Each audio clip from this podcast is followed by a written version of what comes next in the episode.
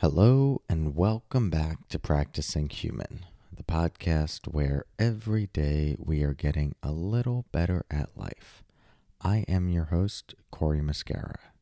And if it sounds like I'm talking a little quieter than usual, that's only because I am at a new Airbnb in Philadelphia, and it is close to one in the morning. And I don't know how thin the walls are, and I don't want to wake anyone up. So I'm talking very, very quietly. In today's episode, I am going to introduce you to walking meditation. More to come on that in a moment. But first, let's tune in with the sound of the bells.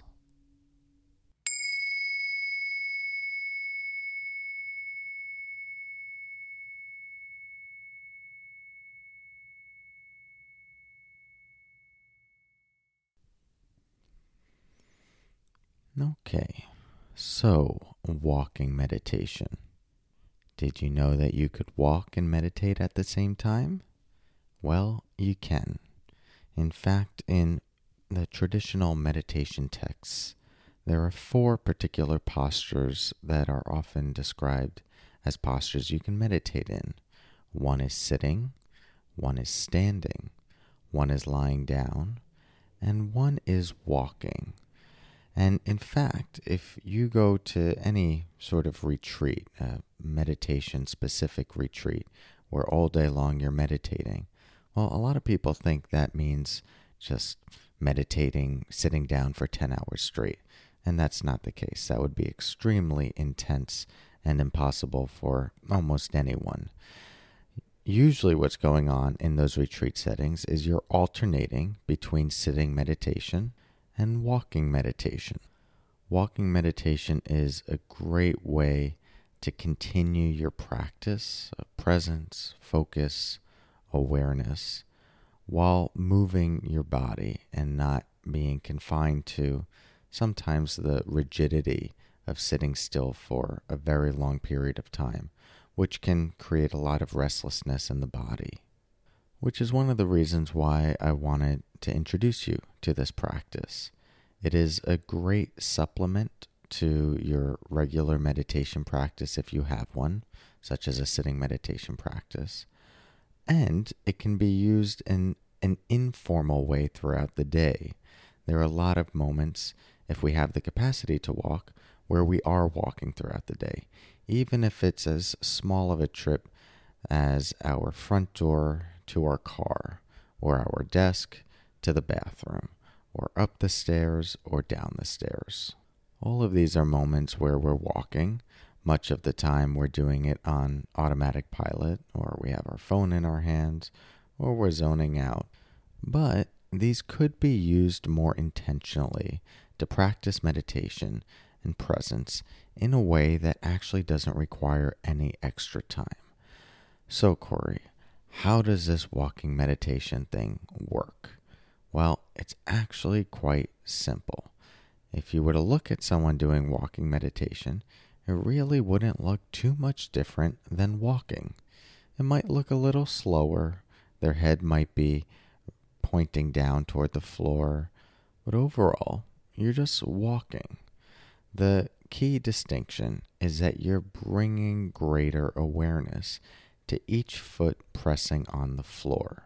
So in one form of sitting meditation, where we focus on the breath, what we're tuning into there are the sensations of the rising of the breath as we take an inhale, and the sensations of the falling of the breath as we take an exhale.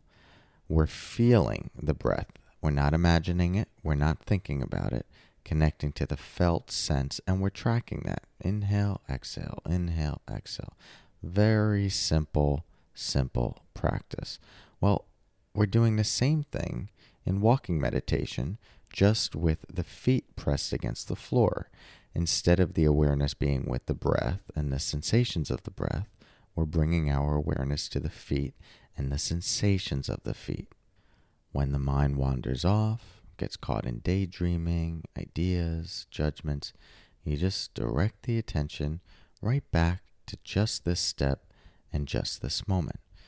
Now, if you were on a retreat or you wanted to practice very formal walking meditation, typically this involves creating a walking path for yourself. That doesn't mean you have to carve out and build your own labyrinth in the backyard. A walking path is just any path of like five to ten steps that you choose to walk back and forth. So you walk that path for ten steps, stop, turn around, and then walk the other direction.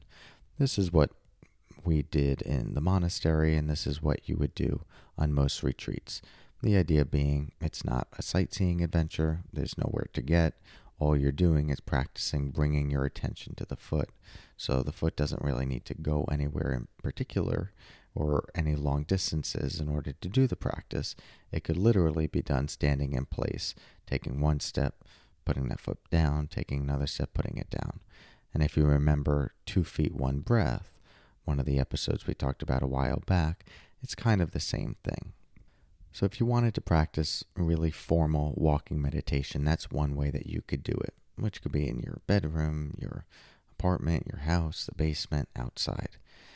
Now, if you wanted to bring this into day-to-day life, well, it doesn't have to be formal in that way. You could just bring more attention to your feet as you're walking. One of the times of day I tend to like to do walking meditation outside of a formal setting is usually midday when I'm walking from my apartment to the salad bar across the street. I walk down the stairs, I bring my attention to each foot, each foot pressing on the, the stair, and then I walk out the door, and instead of looking around at all the things I could be looking around or checking my phone, I use it as an opportunity to spend really only a couple minutes practicing a basic walking meditation. Usually this is following several hours worth of work, so it's a very nice way to reground me. What do I do when I'm doing this outside? Do I walk really slowly, lift my legs up super high, and then slowly go heel, arch, ball, toe? No, I just walk like a normal human being. I might walk a little slower, my gaze might be down, but I'm mainly just bringing more attention to each foot, seeing if I could feel my right foot on the ground, and then my left foot on the ground, and then my right foot on the ground, and then my left foot on the ground. If my mind wanders, I just come back to the right foot on the ground, and then the left foot on the ground. Are you getting the sense that this is really like the most simple practice ever? Incredibly hard, as all meditation practices are, because uh, it's just difficult to sustain the attention in that way, but very, very simple. And you're welcome to bring more care into it. Thich Nhat Hanh, the great Zen teacher, likes to describe walking meditation as walking as if each foot is kissing the earth. As if each foot is kissing the earth.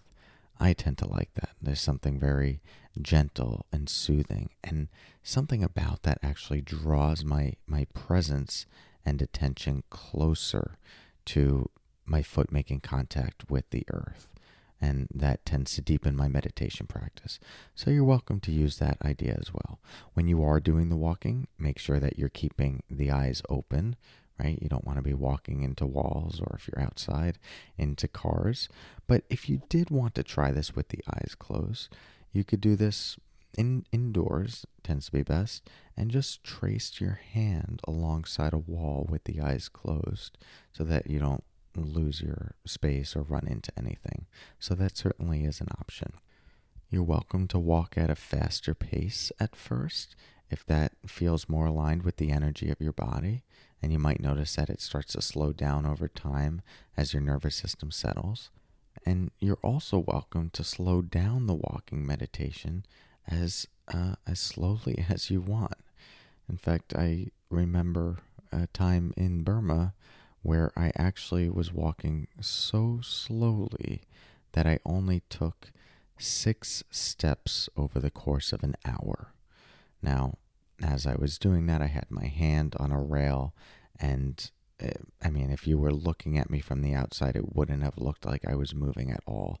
I was so attuned to all of the the micro movements and my foot that from the outside it was just imperceptible that anything was happening, but from the inside it was there was so much going on. It was so cool and fascinating. Uh, so you're welcome to really slow it down and refine your attention and focus uh, to that degree as well. But in the beginning, it's perfectly okay just to walk normally and just practice bringing your attention right foot, left foot, right foot, left foot. So try this out. You can add this to your normal meditation practice, or you can infuse it throughout your day in a very informal way. If you don't have the capacity to walk, that's perfectly okay. You can just adapt this to whatever your mode of transportation is, whether it's uh, in a wheelchair, a motorized chair, and whatever the main sensation associated with that movement is, that's what you would bring your awareness to. So in the wheelchair, it might be the hands moving the wheels. So you can adapt this to whatever meets and fits your needs. All right.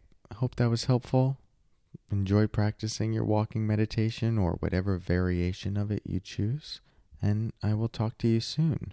If you're listening on a Friday, uh, we are going to take the weekend off this week. So you can use Saturday and Sunday as opportunities to catch up on episodes or re-listen to episodes that you enjoyed. I wish you all well, and we'll talk to you soon. Take care.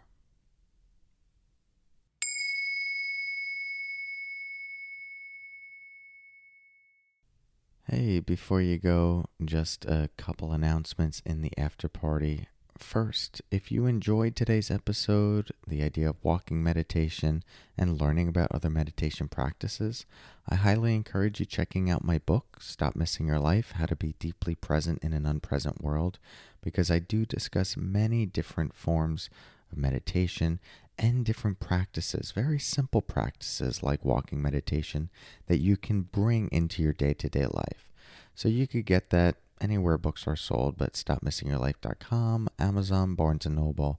We have it available in Audible, Kindle, and the hardcover version if you really want to hold something, which I tend to like to do. So if you haven't already read the book, I highly recommend that. Next, if you'd like free resources, guided meditations, sleep meditations, uh, what else do we got? Book recommendations, app recommendations. You could text your email address to this number, plus one six three one three three seven eight two nine eight, and you'll get an automated email to your inbox. And lastly, if you are enjoying this podcast, we'd love it if you left a review. It's going a really long way to helping us get this out to more people, and reviews are a useful way for people who are kind of getting a sense of what is this all about to read through and hear your thoughts. So if it has been meaningful to you, I'd greatly appreciate it. You could do that on iTunes. Only takes a couple minutes. Goes a really long way for what we're trying to build here. So thank you so much. I will talk to you soon. And until then, as always, take care.